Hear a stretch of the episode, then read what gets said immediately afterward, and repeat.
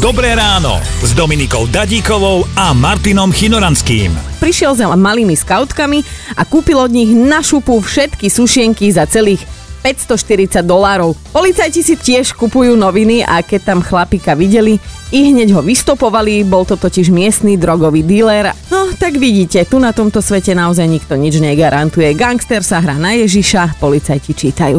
Naši rodičia teda ešte v tej dobe išli domov z práce, zastavili sa vo videopožičovni a pamätám si presne ocina, ako som ho čakávala pred požičovňou a dokonca nechodil tam. Čo sa Scho- smeješ, Táno? Schoval tie kazety, som čakal, že Nie, povieš. nechodil za tú plentu.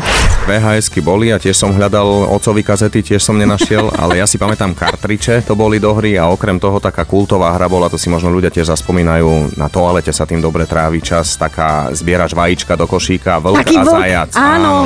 Televízor bol v tej dobe celkom dosť vychytený, keďže bol farebný, Mhm. ale problém bol ten, že nemal ovládač. Keďže ja som bol najmladším členom rodiny, tak ten ovládač som bol ja. Počúvajte Dobré ráno s Dominikou a Martinom už v pondelok ráno od 5. Radio.